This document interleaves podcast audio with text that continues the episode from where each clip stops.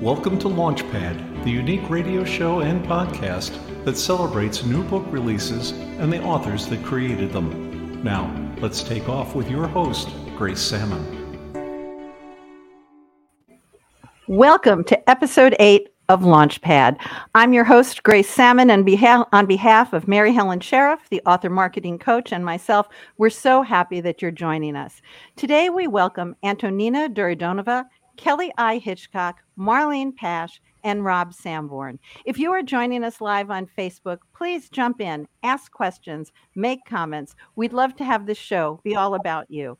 I'm very excited that at this episode, it's going to be unique. We are going to be touching on mental illness, abuse, memoir, historical fiction, kleptomania, demons, real and internal, and even a touch of magical realism. Everyone, welcome to the Storyteller's microphone and the Launchpad microphone. Thank, Thank you. you. It's great to have everybody. I'd like to invite um, Antonina first. Tell us about your book. Uh, my name is Antonina Duridanova, and I am the writer of New Beginnings From Behind the Iron Curtain to America.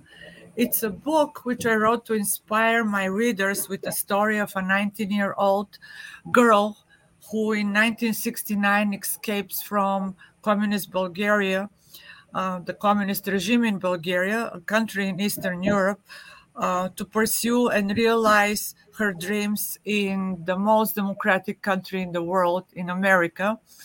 Uh, with three degrees uh, a degree in foreign languages, in business administration, and international trade. She becomes an expert in international taxation, working for United States Treasury Department.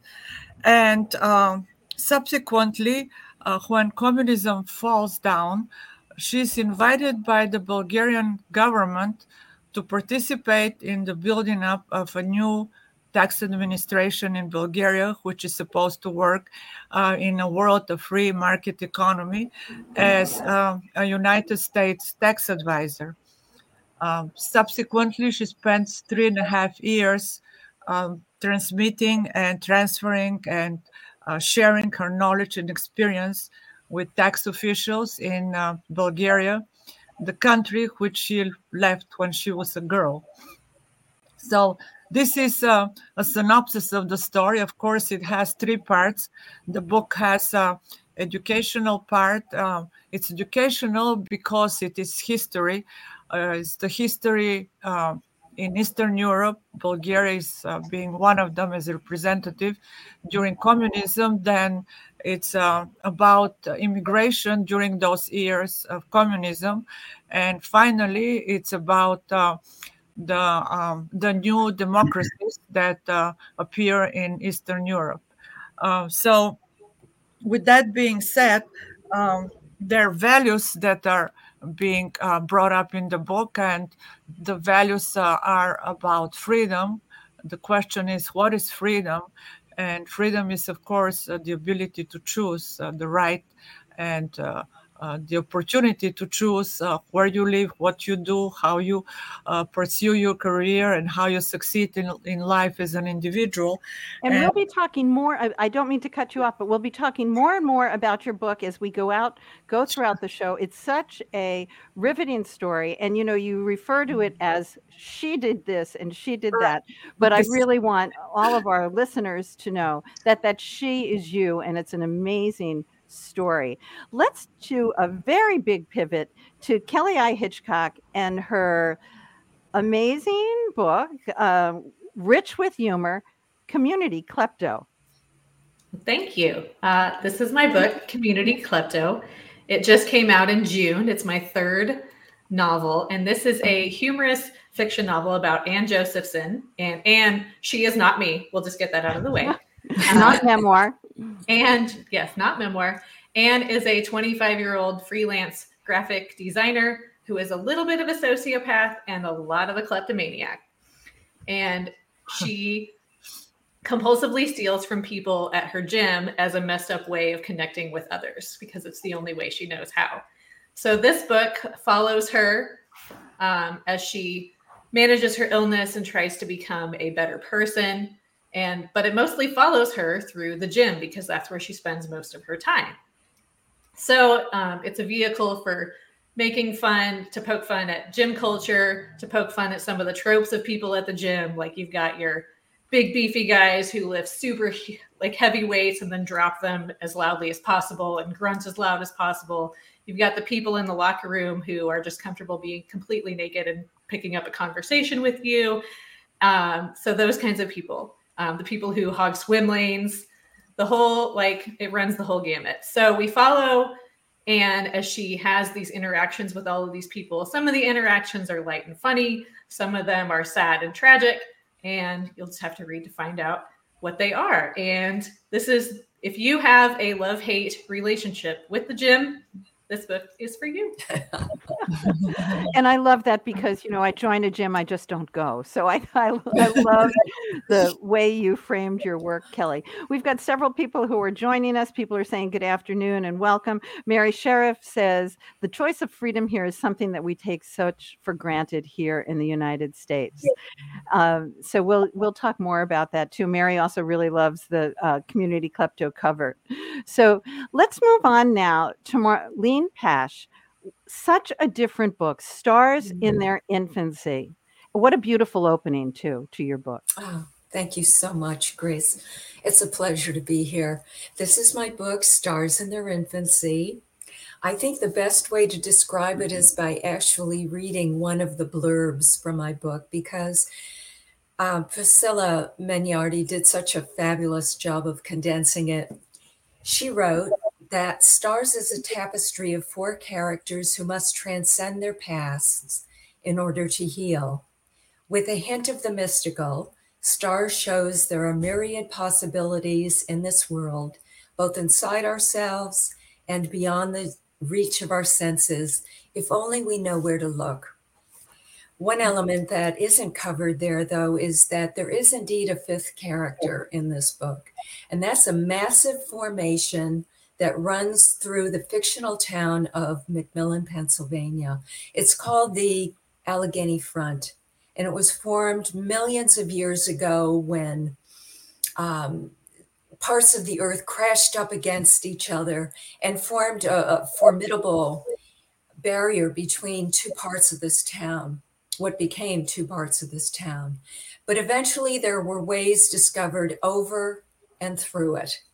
And that's the metaphor for what happens with these characters when they interact, when they discover do they have the capacity to heal. Awesome. And I love the cover of your book as well. And Thanks last so but not least, Rob Sanborn, who has such a diverse background of novelist, screenwriter, traveler.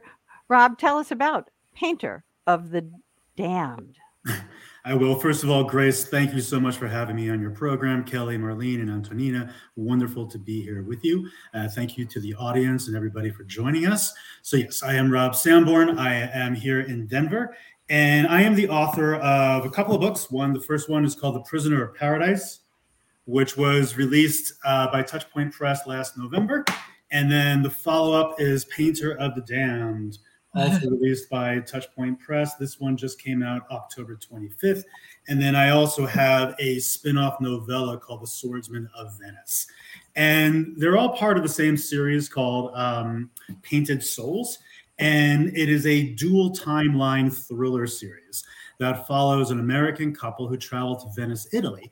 And the husband comes to believe that his true soulmate is not his wife, but a woman whose soul has been trapped in the world's largest oil painting for about 450 years.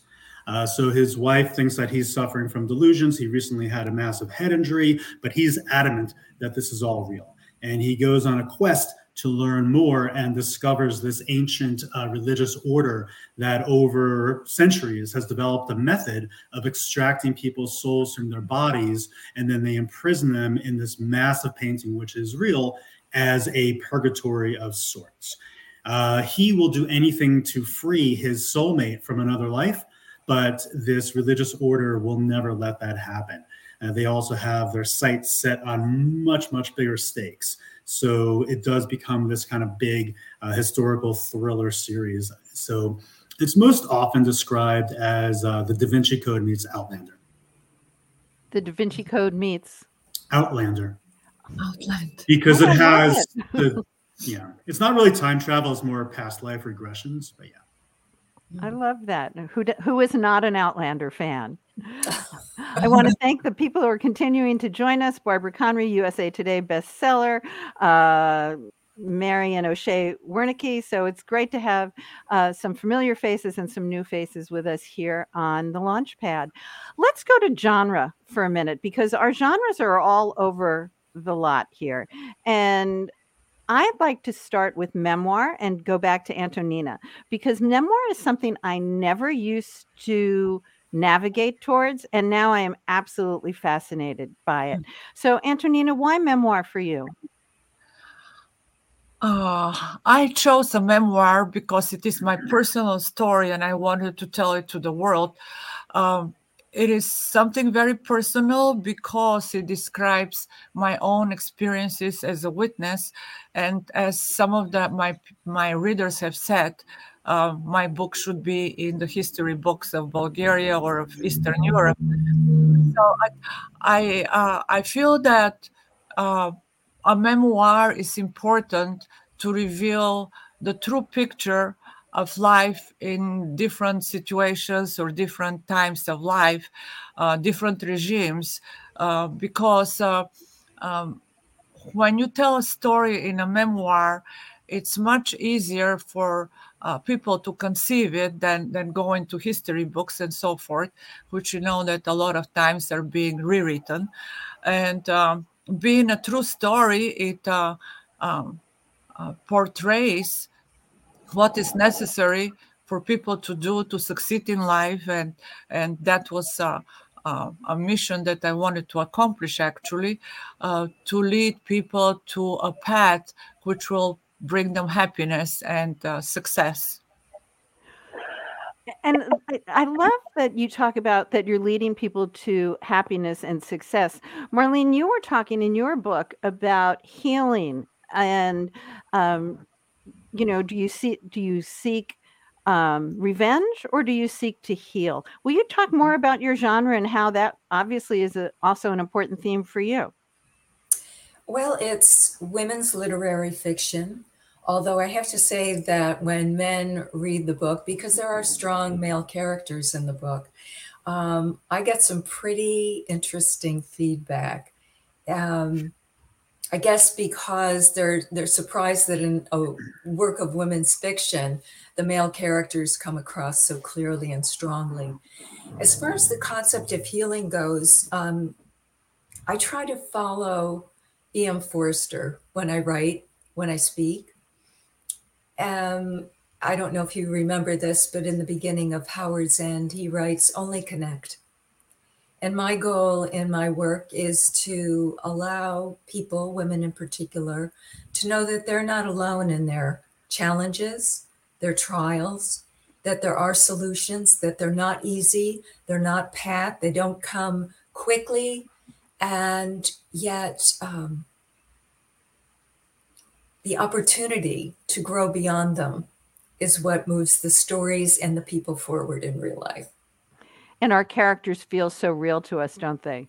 That you know uh, we talked about memoir but our characters are so real we're telling their story as well. Rob let's jump to you for a minute. Um, you have a character i want to back up a little bit onto what marlene was saying about the strong male characters but i love that the character in your book julia is on a quest to save her husband. Let's talk more about your genre of a little bit of mysticism a little bit of historical fiction dual timeline and a and a female character Thank you. Yeah, there are a number of different genres, so you could definitely call it multi-genre. I also want to thank Michelle Ann Waite for her comment. Uh, she said she got the chills listening to what my book centered around. And thank you, Michelle. And that actually ties directly into this question. Uh, so they are historical thrillers, but the crux of the entire series is actually a love story, and it really uh, revolves around the the, the, um, the idea of soulmates and are soulmates even destined to be together or not and if not would that actually would the soulmates travel across time through lives um, and all that. So it does touch on a number of different aspects like that. And yeah, so I do like writing strong female characters for sure. Um, and Julia is the wife who I was referencing before. And she actually becomes the main character of the second book, you could say. Um, I don't want to give away any spoilers, but her husband is definitely the main character of the first book. But she really has this amazing character arc across the series, and I think people will look back to the first book as almost of an origins, uh, an origin story of sorts. So she, I love characters who are really um, heroes, but not necessarily born heroes, and then they rise to the occasion when faced with confrontation or challenges, especially when the, the stakes and consequences of those challenges are much bigger than they are. Um, and so, like in Julia's case, you know, she's a, a tourist in Venice basically, and she could just go home. But she does realize how high these stakes are, and she does rise to the occasion.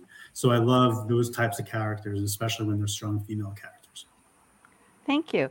Let's pop to Kelly, who has these amazing characters, and you talk, you call your genre literary fiction. So would you focus a little bit on literary fiction, and then tell us more, more about your characters at the same time? I do call it that. I, I think it kind of doesn't quite fit in the traditional box for, for, for literary fiction. Um, part of that's, you know, I write fiction for the ladies. And when you write fiction for for women, people assume that, oh, you write romance. And the story definitely has some romantic elements to it. Um, as Mary said, it's a great title and it has a beautiful cover. They really nailed it. And I nailed it with the title. But, um, you know, a lot of the feedback that I've gotten from the book is that it's not like anyone has ever read. And when publishers have something that nobody's ever read, they don't really know what to do with it, which is probably why it took me so long to get it published. But uh, Anne Josephson kind of started, like I said, she's not me. I'm not a sociopath unless you ask my husband. Um, and I'm not a kleptomaniac, although none of the uh, pint glasses in my cabinet were gotten um, completely honestly. But um, you know, I was living in Kansas City. I was training for a marathon. So I was spending a lot of time in the gym. And I was like, I have all these things that I want to say about these people at the gym, and I can't say them. But if I were a fictional character, I could totally say them inside my head. So that's how the story came to be. I know Marlene, like you were, were wondering where I got the inspiration for Anne, um, and that's the the short version of it. let's talk more about inspiration. All of our stories are different. Um, Rob, are you the only one who writes in series? Does anybody else write in series? So Marlene, yours are oh that's right, your Zara series. So let's talk first then to Marlene and Rob about why write in series. You go, Rob. No, you please. After you. Okay. Why? Because I am such a character driven author that I need to know not only where they came from, but where they're going, what else they can manifest that brings um, again you know go to that that concept of only connect okay is this person really going to be able to grow? I identify with this part of them. I wondered, is there hope for me? And what happens to Liana or to Allison or to Quinn? And uh, I just get so deeply enmeshed in them that I don't want to let go. It's as simple as that. We do we do miss our characters when we have to let them go. Rob, comment on that. A fairly similar answer, actually. So I wrote the first book, The Prisoner of Paradise, as a script.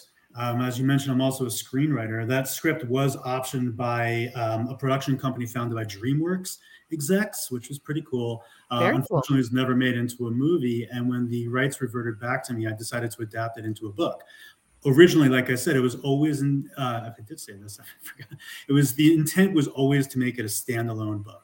Um, but similar to what Marlene was saying, is that the characters um, really wanted to continue the story. So I write character driven thrillers.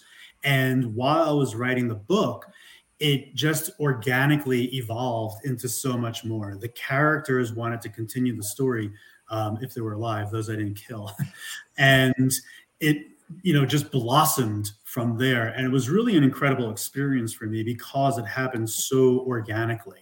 Uh, so yes, so that that is why. And I should point out that actually, even the, the second book can be read as a standalone, um, but it is mostly the same characters and some new characters. It's oh, all about the characters, though. Thank you for that. And um, Meredith Stoddard, who is a very outlander ish writer, um, is here. And she says she loves fiction as catharsis for the thing, catharsis for the things we cannot say. So she is definitely in tune with Kelly on that. I'd like to go to the idea of what prompted each of you to write the book now. Let's start with Antonina. You obviously have a compelling story, but why did you tell it now? Well, there are probably a few reasons, and uh, maybe the the most important is that I never had enough time to sit down and write. As I pointed out, I worked for United States Treasury. It was a very demanding position. I have a family, three children that I wrote. So this was uh, something that was in the back of my mind, and I was also encouraged by a lot of people that I knew colleagues, friends who uh, always ask me when I'm, I'm going to sit down and write this book. Um, I, I felt compelled to write it, uh, of course, after I, I had more free time, and and maybe uh, this is something pointed out pointing out to my readers that if you have a dream you should always pursue it. I did have a dream to write mm-hmm. and i did have it uh, on my mind. I never left it or dropped it. So uh, it is just uh, uh, i would say something that should inspire people to continue with their dreams and and not forget them if they have something that at the moment is preventing them to to to to do whatever they need to do or they want to do. I love that. To always follows our dreams. Uh, Cathartic Reads. Glad Kelly mentioned I considered my book. This is from Elizabeth Sumner Wafler. She also considered her book um, to be uh, very much about being around catharsis. It's great to have Elizabeth with us today. And Barbara Connery mentions that Antonia Duridanova's book sounds very, very timely. Kelly, back to you because you gave us a hint about why you wrote the book about hanging out in the gym. So, first of all, you, did you run the marathon? I did. It's my one and only, uh, one and done. No mas. but you did it, and congratulations. But I did it. Was the timing for the book just right then for you? It started out as a short story, um, a scene that is in the, the, the book. It started out as a short story that was just an, an interaction between Anne and someone who was on the treadmill next to her. And the more I went to the gym, the more I saw people, um, especially in Johnson County, Kansas, where I was at the time, just leaving their stuff, like not just jackets and stinky socks, but like iPads and like brand new iPhones, keys to a BMW, just laying around like everywhere where anybody could just walk up and take it. Um, what if somebody did? And what if it was Anne. And what if Anne was a bit of a nutter and a bit of a kleptomaniac? And um, it was also, um, I started writing the book in 2012, which was right after, you know, like things were starting to recover from the last recession, which was not a great time for people who were 25 years old trying to make it in the world.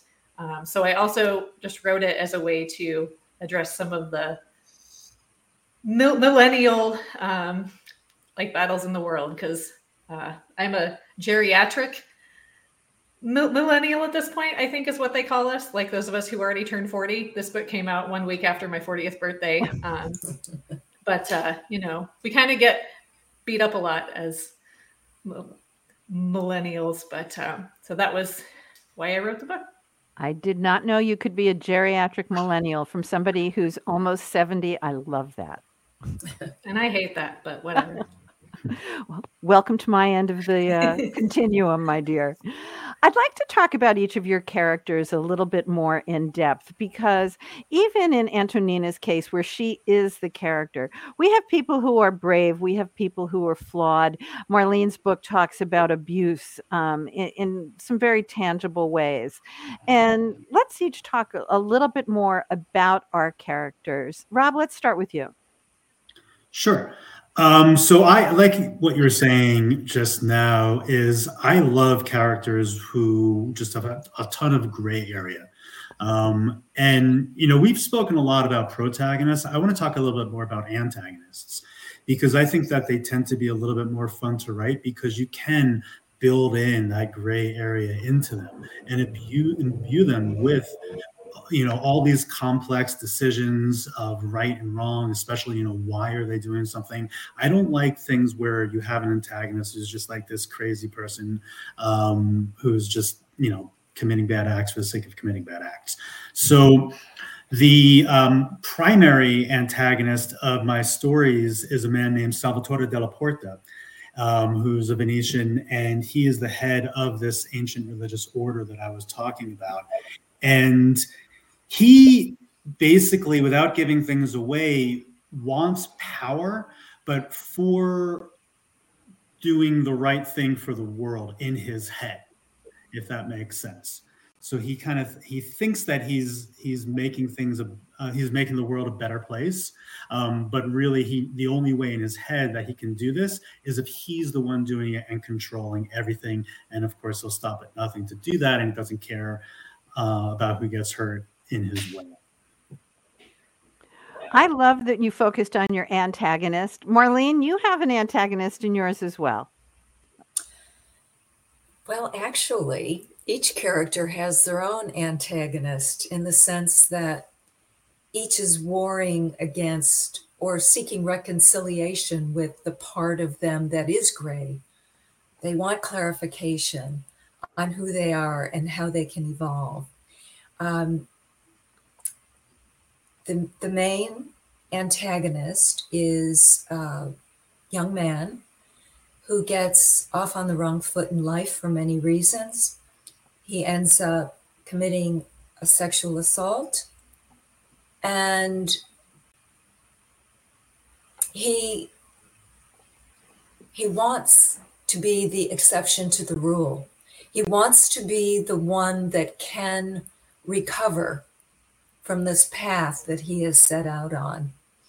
And these other characters around him help him decide if, in fact, he can do that and how he can progress along this stage of recovery and healing.